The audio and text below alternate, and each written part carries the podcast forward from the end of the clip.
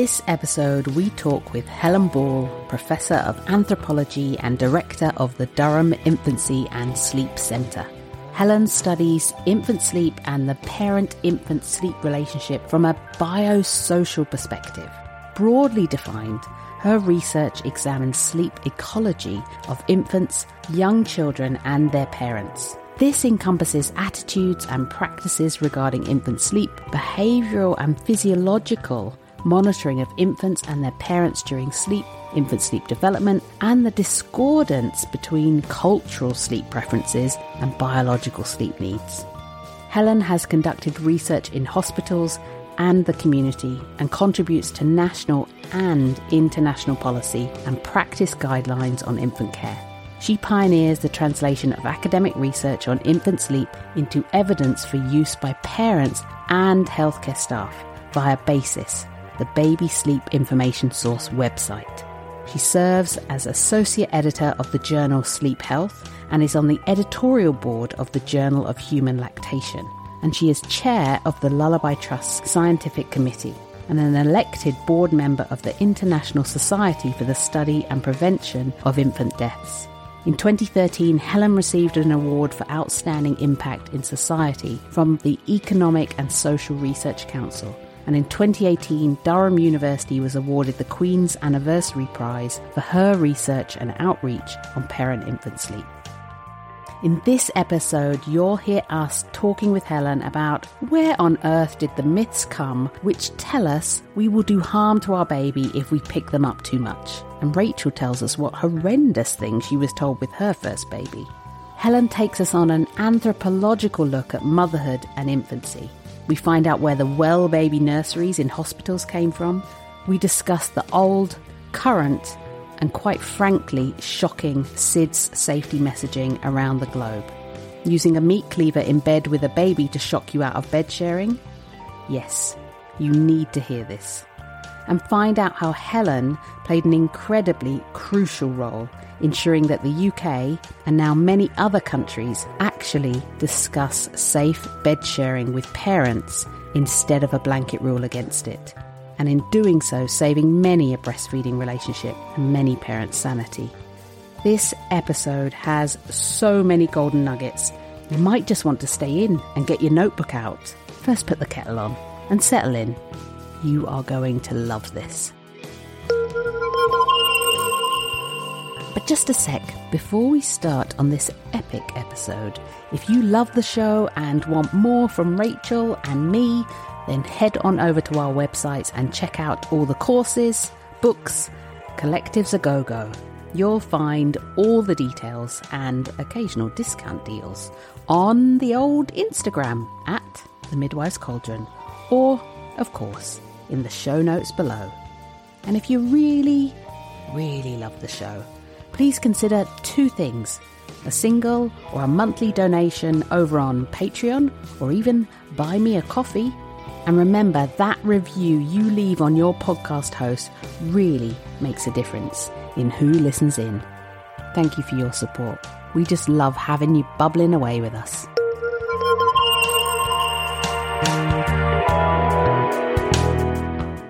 I'm Katie James, and this is the Midwives Cauldron podcast. Each episode, I'm joined by my incredible co host, Dr. Rachel Reed. Listen in as we hubble, bubble, toil and trouble our way through aspects of womanhood, midwifery, birth, and lactation. So go on, subscribe now, and hear us on your favourite podcast host.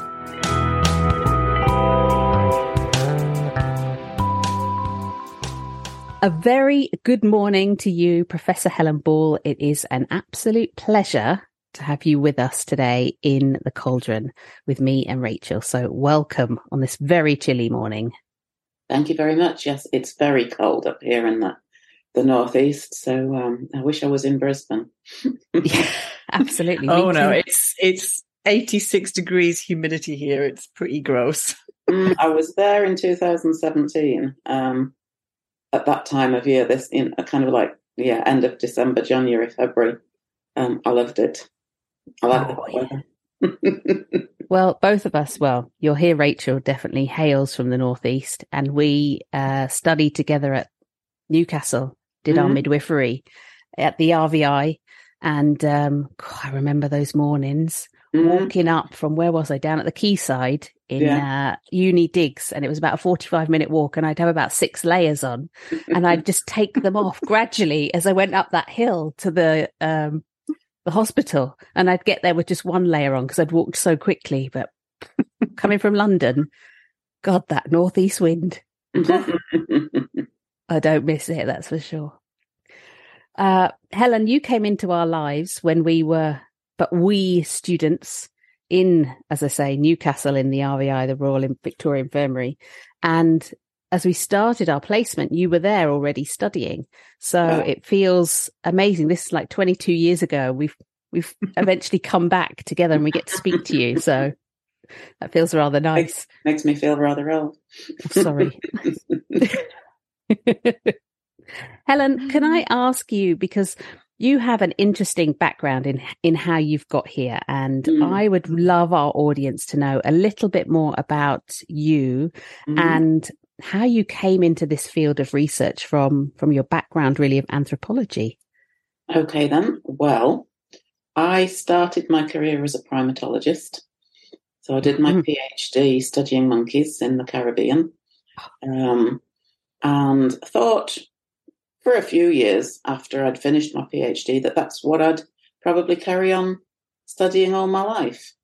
Um, but by the time I got my the job in Durham, um, I'd already had my first daughter, um, and I hadn't imagined. So I'd done my PhD in the US, and I hadn't imagined really that I would be moving back to the UK. But this mm-hmm. job in Durham came up, and it really fit with all of my background and training.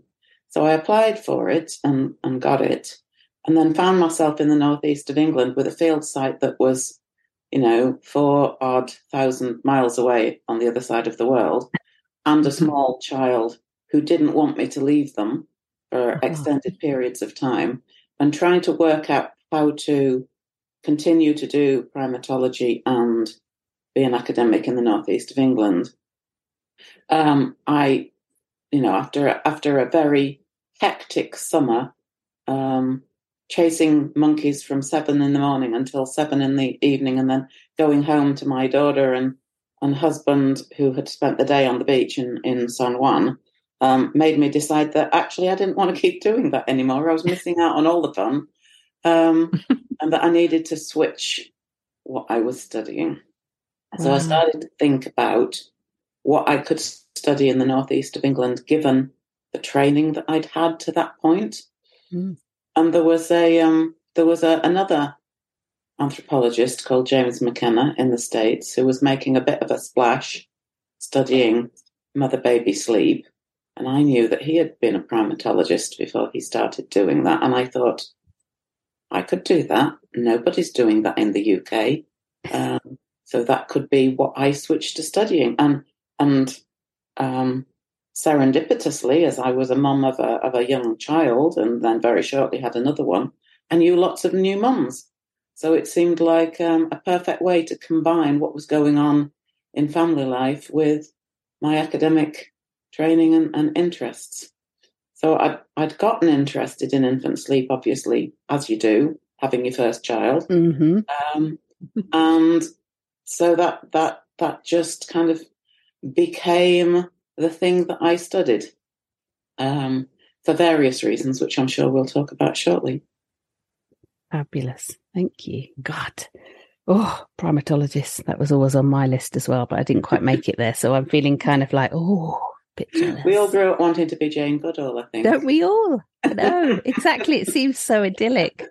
But yes. And then you came into infant sleep. Yeah. As an, so as an anthropologist, how do you approach how and what we do as as in terms of infant sleep differently to say me as a midwife who would then go into study infant sleep or the other research because there is a difference mm-hmm, definitely so, so my background's, you know, trained me in evolutionary biology. um, and behaviour. So that's the way in which I was thinking about infant sleep before I ever started studying it. Um, so that means kind of anthropologists take a, a comparative approach to a lot of the things that we do, and that means studying cross culturally, but it also means um, studying cross species, um, which is obviously what I've been doing as a primatologist. And um, if you think about humans as just, you know, animals like all other animals, we're mammals. And our mammalian um, biology expects certain things to happen in infant development. Um, you know, it unfolds in a certain way. And the way it unfolds for primates is that babies have a long gestation period and they're born relatively well developed. And immediately after birth, they can cling to their mums and they stay with their mothers 24 7 while she forages, while she sleeps, etc., etc.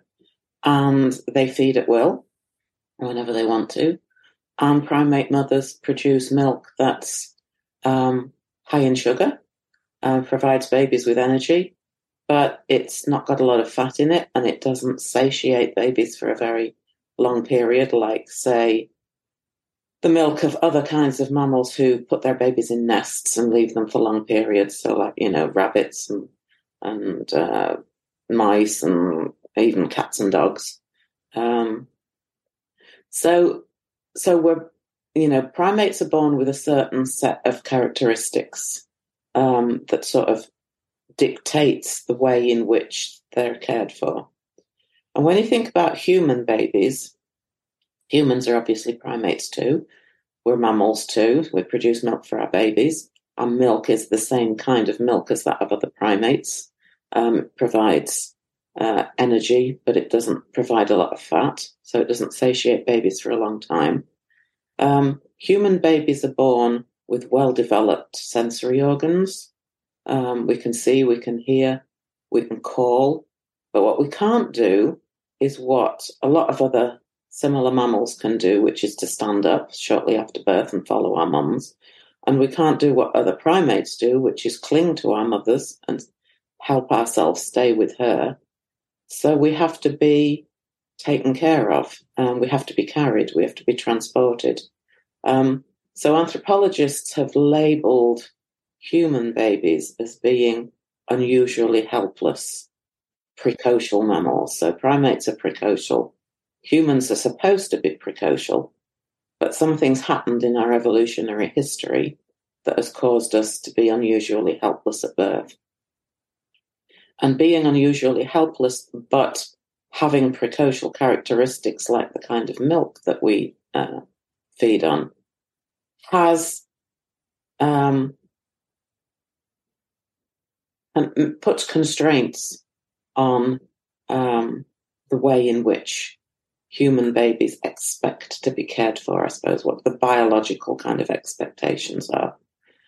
So mm. for me, a human baby needs close contact for safety, for warmth, needs frequent feeding because um, the milk that, that they expect to receive doesn't satiate them for long periods, and would expect to sleep in close contact with its mother, would not expect to be put down and left hmm. somewhere because of their um, incredible vulnerability and helplessness.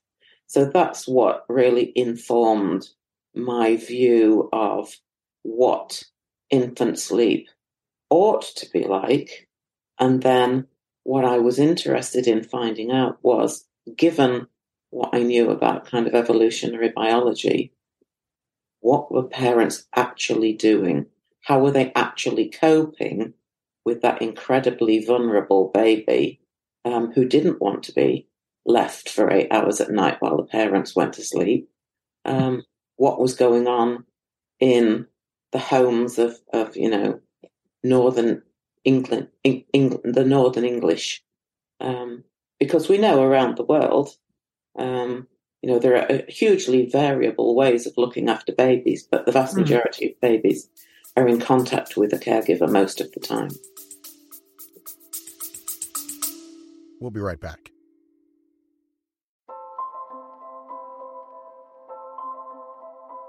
I just wanted to pop into your luggles and tell you about my brand spanking new podcast, The Feeding Couch. This podcast ain't just designed with pregnant women or new parents in mind, but also for all of us working in the space of birth work. This is the podcast where I hand the mic over to a different mum, dad, parent, or even grandparent to take us on their feeding journey. Every story matters. It's often through hearing others' experiences where we find our own inner knowledge, strength, and courage. Listen in to hear the stories told of triumph, challenge, heartwarming, tear jerking, fist pumping, and how we each deal with our venture into this new world emotionally, socially, and physically.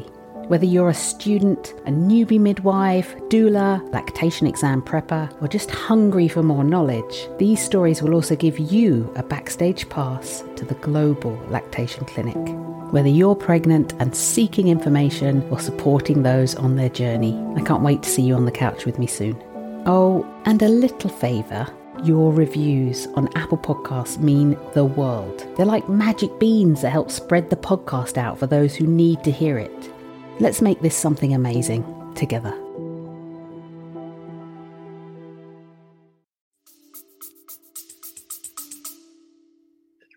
Absolutely. And we seem to have lost, we have lost those roots. Mm-hmm. Uh, in in most cultures, in particularly in Western cultures, like you say, how have we got to this point? how are we in the place where we are now, where it's seen as, you know, we still hear the the mother, the grandmother, the mother-in-law say, "Put that baby down. That baby mm-hmm. doesn't need to be carried again." we still are competing with the, "Are you feeding again?" You know, particularly once we get past the three or four month stage mm-hmm. in certain countries where it's seen as a bit, "Oh, really? You're still breastfeeding?" Yeah. Can I tell you what I was told with my first baby? Oh, yeah. I was told in the hospital that I needed to stop picking him up so much because I'd bruise him. Wow. Oh, my God. wow. I've never heard of a baby getting bruised by being held. And, and was he, Rachel? Did you bruise him? Is he still bruised? What, 30 no. years later? That's yeah, incredible. Those ideas that we have in, in places like the UK and the States and Australia about um, what babies need are really quite recent, to be honest. Um, they don't go back more than 100 or, well, now we're kind of like 100 years ago is like the 1920s, so we should say 150 maybe years ago, the, the middle of the 1800s. Um, you can read historical accounts of advice for mothers um, written in the 1800s and they were saying all of the things that we've just talked about. The bosom of the the, the, bosom of the mother is the natural pillow of the baby, and mm-hmm. babies should sleep with their their mothers until they're weaned at around nine months of age, and you know all of that kind of th- all of those things that you see in other cultures where they treat you know vulnerable helpless babies as vulnerable helpless babies not as little mm-hmm. mini adults who can mm. survive by themselves um, so, a lot of these ideas that we have in English speaking Western societies um, arose around the turn of the, the 19th to the 20th century. Um, some of them are to do with, you know, Victorian attitudes. Um, some of them came in a bit later with um, behavioral psychologists, such as John B. Watson, um, who was kind of very famous for um, giving lectures. He came to, to England and gave lots of lectures about um, not mollycoddling children, about um, you know um, treating babies in the way in which you want them to become citizens of your mm. country. So you know, independent, uh, self-reliant, all of those kinds of things were sort of they were words that were attached to child rearing. Um, and people bought into all of this stuff um, because it was considered scientific and new and progressive.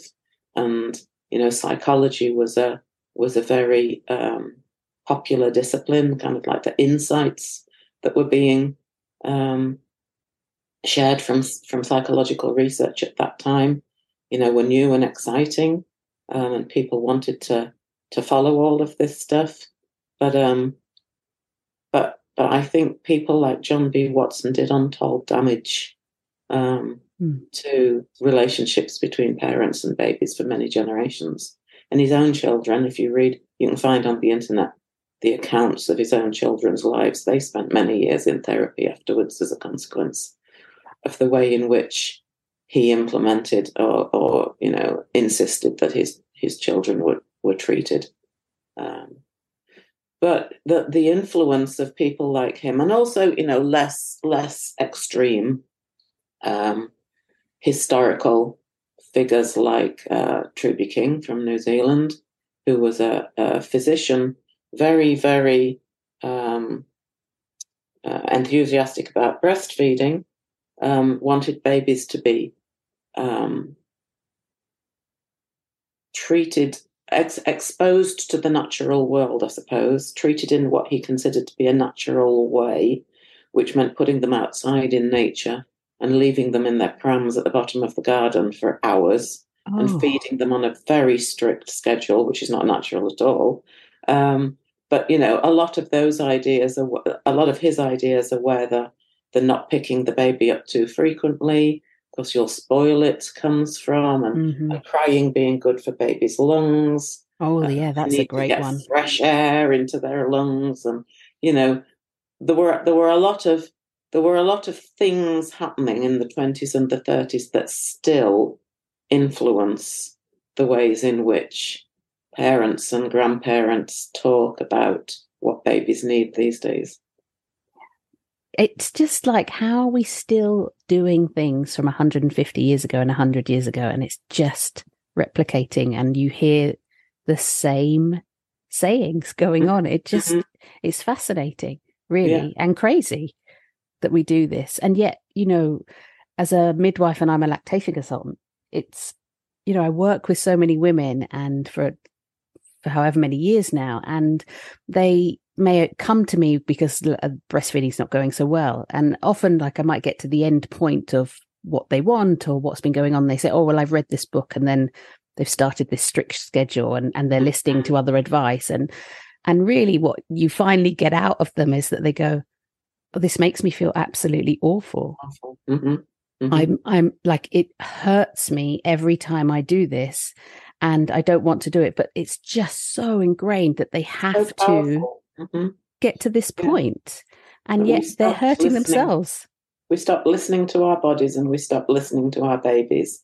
Absolutely. And we started listening to male experts. Yes. Um, and, and, not yeah. just and in be- infant sleep. Yeah. I was going to say that that begins well before babies arrive, unfortunately. Yes, yeah, it does. It's just part of a much bigger picture. Um, Completely. With, you know, with obstetricians taking over childbirth and everything. But uh, and I wanted to ask you because you talk about um, on your fantastic website that I've actually used for my entire career, actually, particularly when I really specialized in the postpartum area and, and breastfeeding and lactation. And it was called, uh, it's called Basis now, which is a fantastic uh, repository for both healthcare professionals and for parents and mums and um, and grandparents and anyone who I could get to read it. And I'd tell them certain pages to go to because depending on how much, uh, you know, capability their brain had to yeah. absorb the information. Um, and um, I love how you talk on there and you really explain um, just what we often talk about and Rachel has written about and spoken about in terms of when we brought in sort of the pain relief for mm-hmm. women in birth yeah. and how this was the beginning of the well baby nurseries. Yeah. And for me, that was fascinating because I always kind of wondered, why do we have these? Where has this come from? Mm-hmm. Why mm-hmm. would we take babies away from their mums? But it makes so much sense. Mm-hmm. So I'd mm-hmm. love you to expand on that a bit more for us. Well, the, based on the reading that I did when I was kind of like trying to figure out how all of this came about, um, it it began, you know, in the Victorian era again, and we know, I mean, Queen Victoria was was a, a you could say a victim of this herself. Um, because she was terrified of childbirth because her cousin had died during childbirth, and many Victorian women were. Uh, many Victorian women did die during childbirth, and you know there's a lot of reasons for that. Some to do with you know poor nutrition and rickets and deformed pelvises and stuff like that, but also because people you know didn't understand about infection control and that sort of thing. But um, there were many campaigns launched um, around this era about trying to make childbirth less painful and less scary for women. And chloroform um, was the anesthetic that generally was used at the time. Dear uh, God. But to access chloroform, you had to have your baby in a hospital. Mm. So the advent of kind of you know, and it was presented by the suffragettes and the, you know, the, the women's rights movement as, um, you know, a, a, a, a, right for women to not suffer pain and, and fear during childbirth, which, you know, it seems completely legitimate. Um, but it propelled women into hospitals to have babies. And of course, when you've had chloroform as an anesthetic, it's not mild, it completely knocks you out incapacitates you. Um, and the subsequent analgesia that were invented did the same sort of thing. You know, women had to be scopolamine and morphine, I think, were a, mm. a particularly interesting combination that caused you to, that knocked you out and caused you to forget the horrors. Um, but you were so incapacitated, you had to be tied to the bed because you'd just kind of like fall off and injure yourself. So mm. mothers were, you know, unable basically, having had these rudimentary anesthetics in childbirth, they were unable to take care of their babies. So, and for several days, so babies were removed to what they considered to be a safe place, which was the the baby nursery, so that they could be observed, because these anesthetics also affected the babies. Mm. They depressed their breathing, etc. Um, so they had to be observed by nurses who took care of them. And of course, they had to feed them something. Formula was kind of like the, the new great thing. Um, so babies were fed formula by nurses for several days while their mothers kind of not really recovered from childbirth, but recovered from the anesthesia that they'd had mm. during childbirth before they were able to take care of them. So baby nurseries came about because babies needed to be looked after after after women had had this kind of very heavy form of anesthesia. Um, and then, as new anesthetics were developed that you know didn't require women to be knocked out or uh, unconscious for for days and take days of recovery, um, baby nurseries began to be um, rebranded um, as being necessary for infection control. So babies had to be kept in a sterile environment in the 50s. Mm, um, And, you know, mothers could only have them to feed them and then they had to go straight back to the nursery. And then, I mean, most of us probably listening and, and, and we've seen in the, the research in terms of when we take babies away from their mums to give them more sleep, and mm-hmm. the babies to settle, yeah. we know that the mums don't have more sleep and they no. often will wake up to hearing any baby crying mm-hmm. because they're mm-hmm. worried it's their own. Yeah. Um, which actually just compounds the whole lack of sleep, not absolutely, absolutely. getting breastfeeding off to a good start and and we still we still see it not mm-hmm. so much in the UK and not so much since really the baby friendly the baby friendly has yeah has made sure that babies are kept in the mother's rooms but um certainly in the US, there are still lots of baby nurseries. Yeah, people, you know, people have to to fight to get their to keep hold of their own babies after they've delivered. Absolutely. But then, the, even then, what we're doing is, for example, you know, most women do have medical births. So we have women who have had a cesarean mm-hmm. left in a room by themselves with the baby, yeah. unable to get to it, with no support in there. Mhm. and they're terrified. I remember Yeah. working on postnatal wards and the buzzers continually going off with panicking mothers and choking babies Choking on all the mucus. yeah. And and it's you know, this is just not you know, you would have family members there. You would have Mm. somebody supporting you, caring Yeah. for your baby. You were, yeah, you were never left alone before births became medicalized. You were always surrounded by your female relatives. Yeah. Mm. Um, so, so the the way in which we give birth and the artificial environment that we've created for mums and babies in the the early postnatal period is is is really a strange thing to do um, for a Mm. mother and baby immediately after birth. Um, but it takes quite a lot of effort to get people to see that sometimes because it's become so normalized in our culture. Yes. Mm.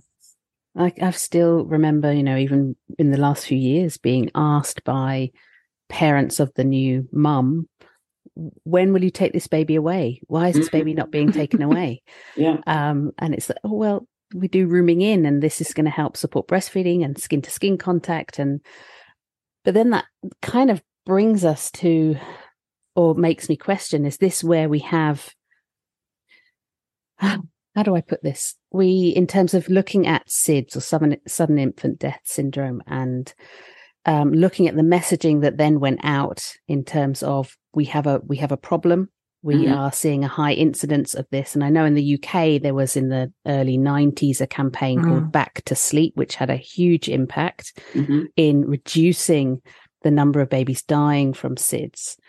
Um, and I just wonder whether this sort of separation and this the way that we we give birth and our culture has an impact in in what we're seeing with SIDS, or whether this is separate and where we're at with that. Really, this is a very big question and not well um, asked at all because my brain's going in different directions at the Mhm. moment.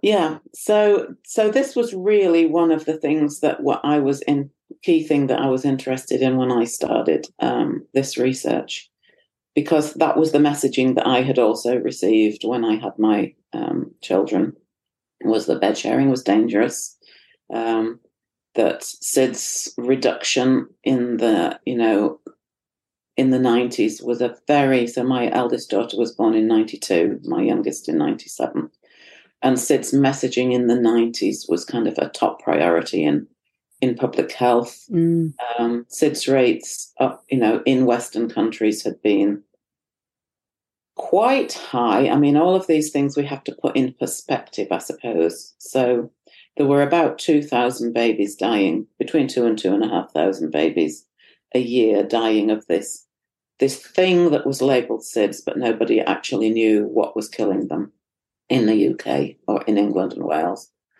Um, and that seemed, you know, incredibly high. And they wanted the rates of that to come down. And obviously, parents who lost their babies were very keen to see something done about the high rate of SIDS. But, you know, in a global kind of, from a global perspective, you know, it's a phenomenon of a country that has eliminated all other causes of infant death, really, to be mm. able to know what your SIDS rate is. Because, you know, Mm. if you live in some place with, say, malaria killing millions of babies a year, you don't notice the handful who might, you know, die suddenly and unexpectedly for no known cause, infections, or, you know, you have to have gotten rid of infections to be able Mm. to to have the, the luxury, if you like, of SIDS, which sounds quite callous, but but you know, in a global perspective, that's that's how it is. Mm. Um, so anyway, these these campaigns were launched in in most Western societies to try and reduce sudden unexpected deaths. And the key thing, as you've mentioned already, was putting babies on their backs to sleep, and that seemed to work. SIDS rates started to fall in all places that had um, that implemented back to sleep campaigns. And of course, because that was successful, then epidemiologists were on the lookout for, you know, what was the next thing and what's the next thing that we can tell parents will help avoid babies dying. Um, And as the research was conducted, one of the things that came out as a risk factor, besides things like smoking and babies overheating, etc., was babies sleeping with another person, co-sleeping, mm. um, was found to be to increase the risk of SIDS. Not as much as some of the other things, but it was definitely identified in multiple studies as a risk. And so people started to include it in the safe sleep guidance that if you avoided co sleeping, like you avoided exposing your baby to smoke and you avoided uh, putting your baby on its front, it would, you know, inevitably lead to fewer deaths. But there was a problem with that. And the problem with that was that, well, there's several problems with it, but a key problem with it was that putting babies on their backs and avoiding smoke exposure and many of the other SIDS messages really didn't come with any detrimental consequences. But avoiding co sleeping does have detrimental consequences for some people. Yes. And one of the groups of people I was particularly interested in at the time was breastfeeding mothers because mm. our research had found that breastfeeding mothers had a disproportionate tendency to sleep with their babies more than kind of like um, non breastfeeding mothers. And that was because of the biolog- for the biological reasons that I talked about at the beginning, most often because of the, the frequency of nighttime feeding. Um, and the baby's desire to be with the mother for safety and warmth and um, the fact that to to be able to breastfeed for the recommended six months you have to manage to do it in a way that preserves your sanity and your sleep so a lot of mothers just bring their babies into bed for those nighttime mm. feeds and the baby ends up staying there you know that was that was the research that we conducted. The very first research that we conducted was, you know, what are parents doing with their babies at night? Um, who are they and why are they doing it?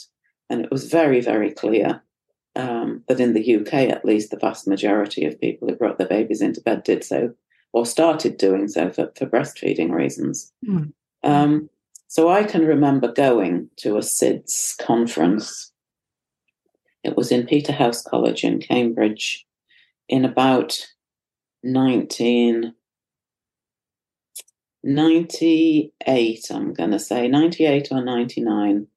And it was after we had done this first piece of research demonstrating why parents bed shared and what the benefits were to breastfeeding mothers and babies.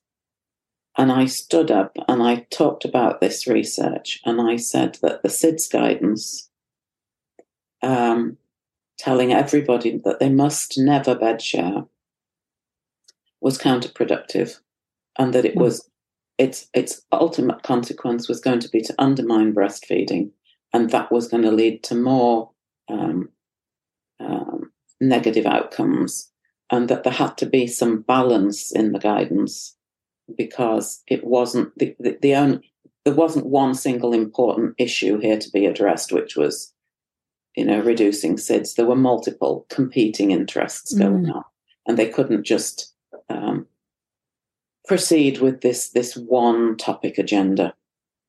Um, and some people um, were really pleased to hear me say that, and other people were absolutely furious. I can imagine say that because it wasn't, it didn't fit the narrative that they wanted to pursue. And so there, you know, there ensued really a battle, I think, within um, the, the SIDS epidemiology world. And, you know, I wasn't considered an epidemiologist. I was just a young anthropologist. So, you know, a lot of them thought, what does what does she know and why mm. are we listening to her? Why is anybody listening to her? oh no. Um, so, you know, it took a long time. It was like trying to turn an ocean liner. Um, mm. But um, we've eventually got there. Yeah. But um, the one one of the most one of the strongest memories that I have of that day was after I'd given my talk. I went to coffee, so there was you know coffee in between the sessions, And I was stood there balancing my cup of coffee, and people kept coming up to me, and they, you know, some of them were wanting to persuade me that I was wrong, and other people were kind of like talking about how interesting it was. And um, I felt this tap on my arm, and there was a, a, a, an, an elderly gentleman um, at the conference, and he was a very eminent pathologist, and he had been one of the key um, uh, movers in um, the SIDS world in the UK. His name was Professor John Emery. And he was, you know, in his 80s at this point. And he patted me on the shoulder, on the arm, and he said, I can see you're very busy, my dear, and I don't want to interrupt. I just wanted to say, keep doing what you're doing. You're doing very well. Keep doing mm-hmm. it. And then he wandered off. And that was such a validating experience in the middle of all of these people who mm, were like, yeah, you know, quite, quite um, defensive mm. about being criticized or having their their worldview challenged. Um, that you know, it propelled me for a long time. Oh, and thank God it did. Mm-hmm. Actually, yeah, because oh, I love that it's so nice that you and to get someone like that to just it's just those little gestures sometimes mm-hmm, that mm-hmm. just they give you that spark to go i'm on the right track i can do yeah. this and you just have to keep going back to that point of going that's oh, right. yeah, I'm on, because right. when you're it's like you're treading water you're trying mm-hmm. to climb up yeah um i mean like you mentioned james mckenna earlier and i've been at talks where he's um shown the messaging in mm-hmm. canada i think it was and, you know, they had a big campaign, I think it was the early 2000s, where they, you will know this, Helen, as well, um, where they had pictures of babies in beds with like um, a like butcher's knife, a mm-hmm. machete mm-hmm. or something next to them, covered mm-hmm. in what? blood, yeah. showing like what's more dangerous for your baby. Like it's absolutely. It was a Milwaukee. Ah, that's where it was. Yeah, yeah, yeah. It was putting your baby in bed with you to sleep is the same as putting them in bed with a big meat cleaver. mother's body as meat cleaver, as mother's body as lethal weapon. Mm-hmm. Oh yeah. my God. Yeah. So, I mean, the messaging in the Western countries has just been horrendously scary, mm-hmm. vilifying mm-hmm. what yeah. is a natural process. Mm-hmm. And so, what we've done to like innate reflexes as mammals, as primates, as humans, is we have just completely severed these mm-hmm. ties mm-hmm. of of being able to listen to our instincts yeah. in every corner from the minute you're pregnant mm-hmm. going into labor and birth and then afterwards being given all these messaging mm-hmm. um you said the other week about rachel um i'm more shocked that women are able to birth in our system. I'm more shocked that women can actually continue to breastfeed that the ones that can with mm. the type of messaging and support that we initiate their their transition into motherhood with. Yeah. It always seemed completely perverse to me that we tell them, we give them so much encouragement to breastfeed, yet we make it so difficult for them right from the get go. Yeah that was that was the point of the research that I was doing in the RVI all those years ago was, you know, taking babies away from mothers is one thing, but people thought that putting babies in the same room would fix that. But even that small separation, you know, between uh, the mother's bed and the, the baby's cot that made it difficult for the baby to to alert her when it was ready to feed, that made it difficult for C-section mums to be able to pick their babies out of the, the cot by themselves. All of those things just, you know, put barrier after barrier in the way of initiating and establishing breastfeeding. Yeah, absolutely. I think we've lost Rachel, but she might come back in. She's expecting a storm and the oh, internet. Right. Oh. She has a huge internet like antenna, but it wow. doesn't do any help. I thought she's been in that position a while, but no, she is. She's back. I was just explaining that you you hadn't just left Hello. and gone. Oh, I'm done here. Fed up with this talk. no, what did I miss? That's the first time I've been kicked out completely of the internet on a podcast. Oh, well, you've missed the most important insights, and you know, I said the most interesting things while you were away. yeah, you did. Oh no, you will. I'll have to listen to the podcast, won't I, to find out. oh God, um, where were we? I want to talk about um, your research and just explain the type of research that you have done in terms of us separating babies and um, for us, I remember coming in, you know, as brand new student. I'd been in the community for six months before they let us loose in the hospital, so to speak, um, and going on the postnatal ward. And you had video or camera equipment up, watching the mothers. And I believe, and I mm. might be wrong because it has been a while. Um, I believe it was studying, looking at if we put clip on cots or bed sharing and side cots compared to mums whose babies were in the cots within the hospital environment. Yeah. And I think yeah. that was the study that we were. Yeah, it was a randomized trial. It was the first randomized trial that we did, and we subsequently did we did three.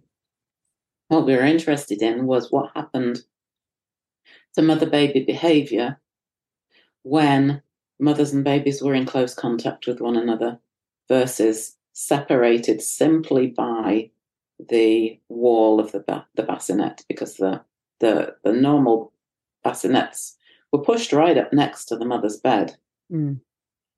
But mum and baby couldn't touch each other mm. easily. Mm. They, they, were always too high for the beds, really. Yes. Um, so babies couldn't alert mums when they, you know, were were quiet but awake and wanted to feed.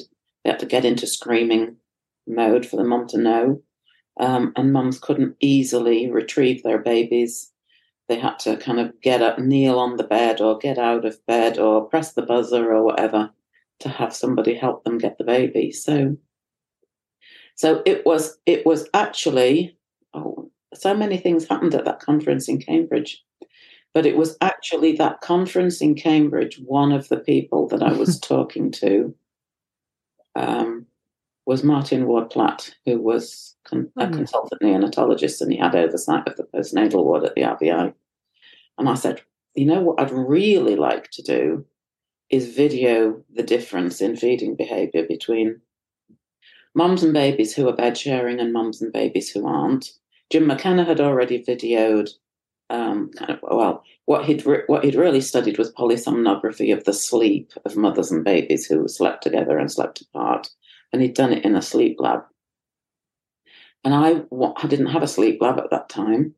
And what I wanted to do was look at feeding behavior, given the previous research that I've done and the importance of feeding uh, with um, bed sharing.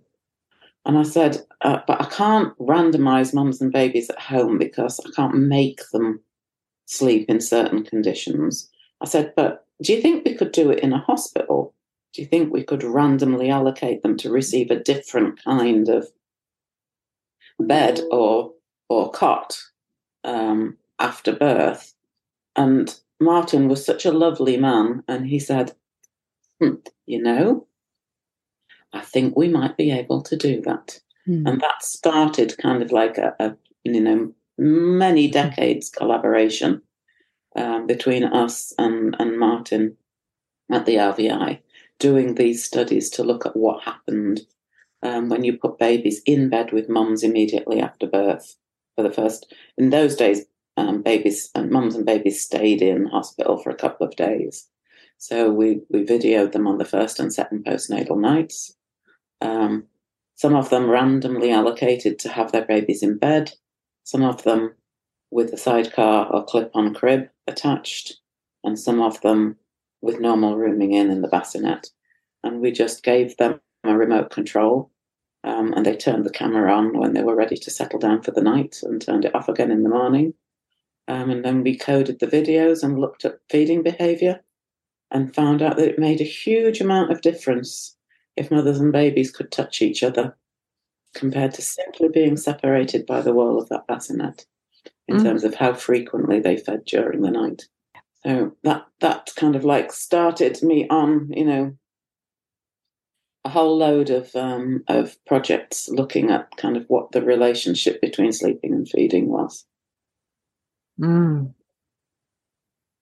And yet we still have those fish tanks as standard Mhm. in hospitals, don't we? Well, up in Brisbane, I believe you have got Janine Young, who is who has been implementing another version of the sidecar crib, not the one that we use because they don't make that anymore, but something called the Mabim um, Mm, yeah. in the hospitals, in some of the hospitals in Brisbane, or the Sunshine Coast. She's at the University of the Sunshine Coast now. She used to be at the University of Brisbane. That's where I used to work. used to, yes. I know Janine. I've worked with her. Yeah, I think she was doing a project in yeah Sunshine Coast in Brisbane. Okay, yeah, yeah. So you know, and she's got another one. She's she's working with some people down in Canberra about doing a similar thing. So you know, I think these things are gradually spreading, but but it's difficult to get the research funding to do stuff like this because half the people go, "Oh no, we don't need that. Yeah. That's not important," and half the people go, "Well, it's obvious. Why do you need to do a study to demonstrate it?" Um, so I have found over the years trying to get money to do this kind of research. You know, it's on the one hand, it's not novel to some people, it's common sense, and to other people, it's it's not important. Mm. So, um, trying to to make the case for why they should fund it when there are so many other things that they've got calls, you know, on the research money, um, can be take quite a long time. Yeah, and She's getting we're there. still we're still in this sort of predicament of 24, 25 years later, hmm we still wrap these babies up and we Mhm. put them in their fish tanks. Yeah, And Yeah. we wonder why we wonder why what's going on yeah, uh, in terms of breastfeeding and frequency and feeding cues and absolutely. mums and parents just not learning this the basic feeding cues because it's they're not they're not in this close contact so they're not actually just responding as you that's right. would without thinking they have to think and then respond or they put a dummy in the baby's mouth Mhm. and then the Mhm. baby's like oh okay i'm soothed now because i'm wrapped up like a burrito and i'll actually go off and you've missed a feed and Mhm. and the impacts of that for Yeah. future successful And milk we tell volumes parents that they need to do responsive feeding, but we don't give them the tools to do it or explain what that might look like. Hmm. So they think, you know, if they put their baby in the cot and they have the baby monitor on, and as soon as they hear the baby cry on the baby monitor, they go and they retrieve it and they feed it. That's being responsive. Mm. But we're talking about a whole different level of responsiveness, is what supports breastfeeding.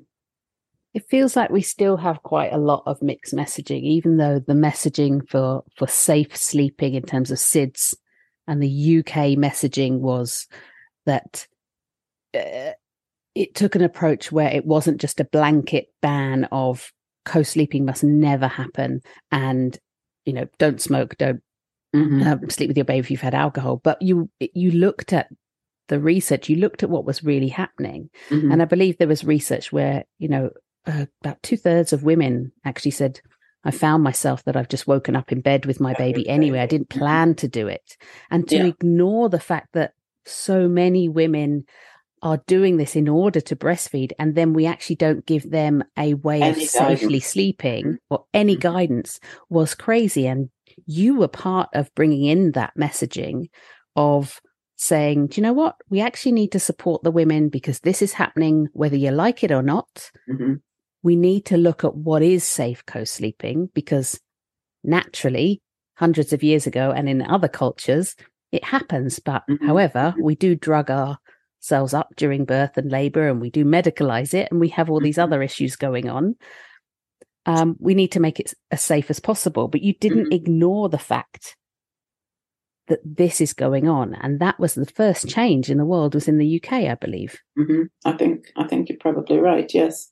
So yeah, one of the arguments that we managed to get some traction with um, was was the argument that we've demonstrated, we've shown in multiple studies now that people bring their babies into bed, and that they have their babies in bed for a wide variety of reasons. One of those, the most predominant one of those, probably, is breastfeeding, and those women need to have information about how to breastfeed safely, uh, how to bed share safely, because you're not going to get them to stop doing it. Um, but then there are also other reasons that parents, you know, we discovered that parents bring their babies into bed, some, some more safe, some less safe, but all of these people needed information, and we argued that it was actually unethical to withhold Mm. information Mm. about how to avoid dangerous circumstances. What were the dangerous circumstances, and what did you, you know, how could you make your bed safer? And you know, one we had been videoing mums and babies sleeping together in the hospital, in the home, in our sleep lab when I, I got Durham University to, to set us up a sleep lab. Um, and we had demonstrated that, you know, breastfeeding mums and babies sleep together in a very, very distinctive way. And it, you know, provides a, a, a number of apparent um, safety benefits that people worry about with respect to SIDS. And therefore, teaching women, and especially non breastfeeding women who might not do this instinctively, how to, uh, to sleep with their babies safely, you know, was, could, could be hugely, you know, important in terms of reducing SIDS anyway. So it was kind of a missed opportunity to not share that information. And gradually over time, people began, I don't know, well, I was going to say people began to change their minds. And I don't know how many people actually changed their minds or whether it was just a generational thing. And eventually, one generation that had been dominant in the SIDS world in the UK sort of gave way to the next generation. And the next generation kind of was a bit less dogmatic about never bed sharing. Um, but but which whatever whatever the kind of like the personality dynamics were around all of that, it started to shift around 2014. And in 2014, there was a NICE review, the National Institute of Health and Care Excellence, were asked actually by the Minister for Health to review the evidence on co sleeping and bed sharing and what health professionals in the UK should be saying and this was as a consequence of a study that had been published by uh, uh, one of the influential um, SID statisticians, he wasn't an epidemiologist, he was a statistician, in 2013, that claimed to demonstrate that there was a five-fold increased risk of SIDS with bed sharing. Mm. But the data had been analysed in quite a strange way and there were numerous bits of information that had been imputed in the study because they hadn't collected the data.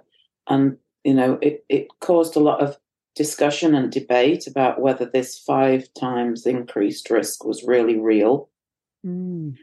And as a consequence, this this review was done, and uh, I sat on. I was one of the one of the people who was on this panel, along with lots of other clinicians and experts, etc. Um, and at the beginning, we were each asked to kind of say what was our perspective on this topic. And I said, well, I'd like to explain why mother's bed share. As a as a bed sharing mother myself, and as an anthropologist who has studied this in in great detail, I'd like to talk to you about what the what the advantages are to us of doing this. Um, and at the end of the, the whole discussion, they came to the conclusion that parents should be making it was a it was a topic where parents should be making informed choices. It shouldn't be one where there was dogmatic guidance being given because it affected different people in different ways. Mm. People did it for different reasons. There were hmm. different outcomes involved. And they reviewed all of those case control studies and couldn't find any clear evidence that co-sleeping increased SIDS. So um, that's that's that was the start of the change of the UK guidance, mm-hmm. um, and it's it's kind of gathered momentum since then, and now we have national guidance that doesn't tell parents that they should never bed share. It tells parents what hazardous bed sharing entails or hazardous co-sleeping because it's not just in a bed, mm-hmm. and then it shows them what safe bed sharing looks like and talks to them about things to think about to make bed sharing as safe as possible. Which I think is a huge step forward. It's not without its mm. critics. There are still people here who would like to see that go away. Yeah, I can um, imagine. But, you know, I think one of one of the things that I think really helped was the fact that um, the UNICEF Baby Friendly Initiative and Lullaby Trust were able to come together to, to agree on a set of guidance which satisfied the SIDS world and satisfied the breastfeeding community. Yes, I mean, you made great strides there. It's made a huge difference. And other countries followed that work and that messaging. It might have taken a while, um, but it started to make a difference for a lot of countries and a lot of people around the world. So fantastic work because the importance of just uh, like keeping mums and babies together at points where they want to breastfeed is mm-hmm. so paramount. I mean, babies feed so frequently through the night. Of course. Yeah. And you're exhausted. And there is this dogma of, you know, if you breastfeed, you're going to have less sleep, you're going to have worse sleep. So you need to formula feed. And, yeah. you know, you looked into that in terms mm-hmm, of the mm-hmm. frequency mm-hmm. of feeding and the location of where people feed and the differences between feeding types. Yeah. Yeah. Yeah. And breastfeeding mothers don't get less sleep. They get about the same amount of sleep, but it's more fragmented. They wake up more frequently. And, and I think preparing women for that so that they know that this is normal and that they can find strategies like bringing the baby into bed um, or sharing, you know, expressing and, and letting their partner feed some of the night feeds. Um, there are ways in which you can you can make that nighttime breastfeeding easier, but you need to you need to be aware of them before you start so that you don't hit that crisis point and just decide I'm giving up. Yeah, I think your work has been uh, has played a huge role in my in my career and the information I've been giving. I feel like I'm hearing the words that I've been reading about and the leaflets that I've been giving out for 20 years and saying, go here. This is, it's just marvelous. And I really appreciate what you've done because it's, I think it's been a big battle and I'm mm-hmm. really grateful that that pat on the arm kept you going. yes. Because where would we be? I think it's also been the luxury of being an academic, um, kind of doing this rather than a health professional. And I think it would have been a lot more difficult for me to have been as outspoken about it as I was able to be as a health professional. Um, I think that that bit of academic freedom that you're expected to kind of like say what your research has found and and um, you know um, speak truth to power if you like. As I've, I've been in a privileged position being able to do that. I'm not going to get fired by somebody who dislikes what I'm doing. But you know, this is what they want me to do as an academic. So I've been encouraged to to put my money where my mouth is in a lot of respects and try to create impact out of my research and you know get it out there in the real world so probably wouldn't have happened if i'd been in a different kind of career hmm. rachel have you got any other questions no i'm just, that was just fascinating for me because it's not kind of a topic that i guess i've looked at for a long time yeah lots to think about. Well, have a look at what uh, Janine's been doing with the state of Queensland um, SIDS guidelines because she's um, quite dramatically overhauled those as well. They're now a risk minimisation approach, not a, a risk elimination. So yeah. Queensland's the first state in Australia to to follow the UK. And that's been going on a long time because I remember I worked at the Sunshine Coast Hospital um, and I remember talking about that and being with meetings in like the Queensland cluster, mm-hmm. talking about that. And I haven't been in Queensland for 10 years mm-hmm. now. Mm-hmm. So at least, so that, I mean, that has not happened overnight either. No, been, she's uh, been doing a lot of work behind yeah. the scenes on that for a long time. It's a big battle um, for anyone working in this field. Unfortunately, it shouldn't be. No, no. But it is. I wanted to bring you on, Helen, because I I just I think because you've been part of my work for 22 years and it was like, oh, I wonder if I could get Helen on. And it was just really exciting for me because I just, yeah, just knowing that when you've when you've really been i'm just so grateful and you've just been part of my my care that i've been able to provide and i want to share that with the midwives and the birth workers that listen to us and also make sure that people go on to the basis.co.uk i will get the right details in the show notes. Um, but i also want to mention one more thank you because i just saw this last night and wasn't aware of it um, before have to admit that you also have a um, photo doc library. Mm-hmm. Yeah, an image archive. Yeah. An image archive, yes, of correct bed sharing. Mm. And where I live currently, there is an image at the moment from a health insurance company, and you have to have mm. health insurance here by law. And their image has been there for a month and a half, and I am going to write to them because I keep meaning to. And I see it on the bus, but by the time I get home, I've forgotten.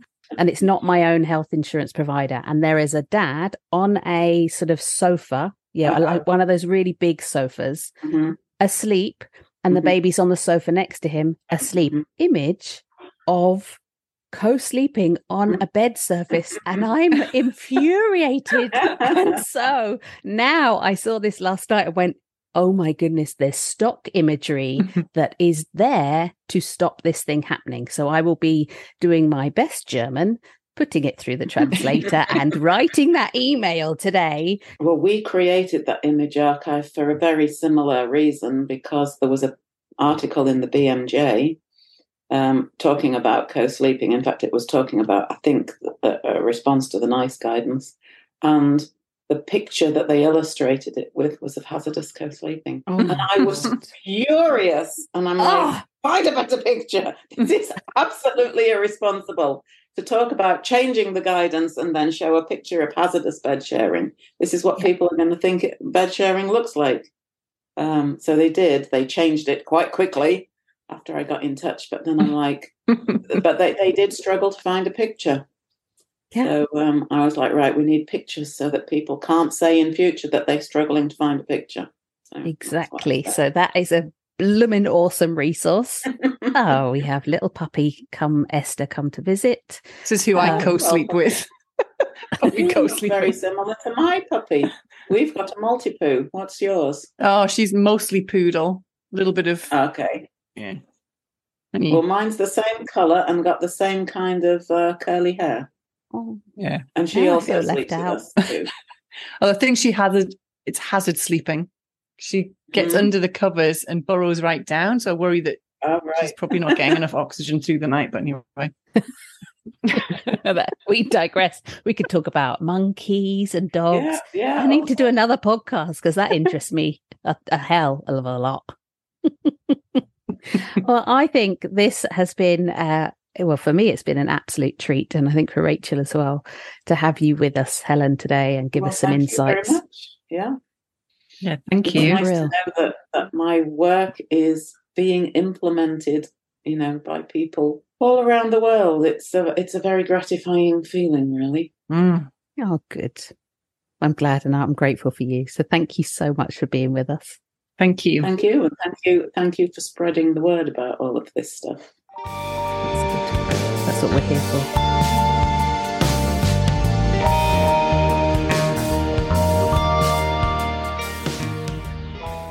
I hope you found a few golden nuggety nuggets in the show today. Please don't press pause, but instead scroll on down on your podcast app. Yep, that's it, down there, and pop a review and maybe a few stars to make our eyes twinkle with glee. For more on breastfeeding and lactation content, head on over to my website where my course is. And for courses and books from Rachel, you can find everything in the links below. So all I gotta say now is see you next time. And I can't wait.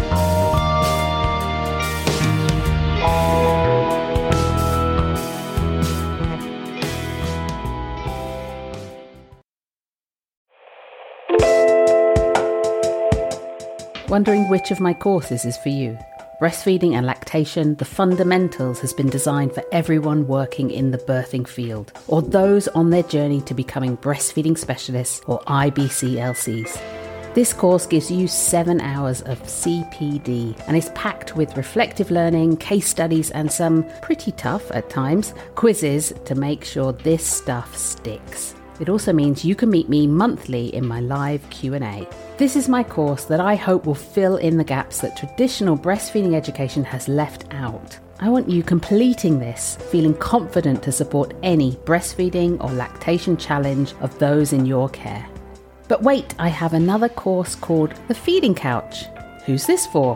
Currently, around 80 to 96% of women decide to breastfeed during their pregnancy, but by just eight weeks after birth, a third to almost 50% of those women have stopped breastfeeding. And of those women who stopped, 80% say they stopped breastfeeding before they wanted to. Learning about breastfeeding during pregnancy has been shown to improve breastfeeding self confidence and improve the rate of exclusive breastfeeding in the short and the long term. I believe every mum should be able to choose how she wants to feed her baby and for how long.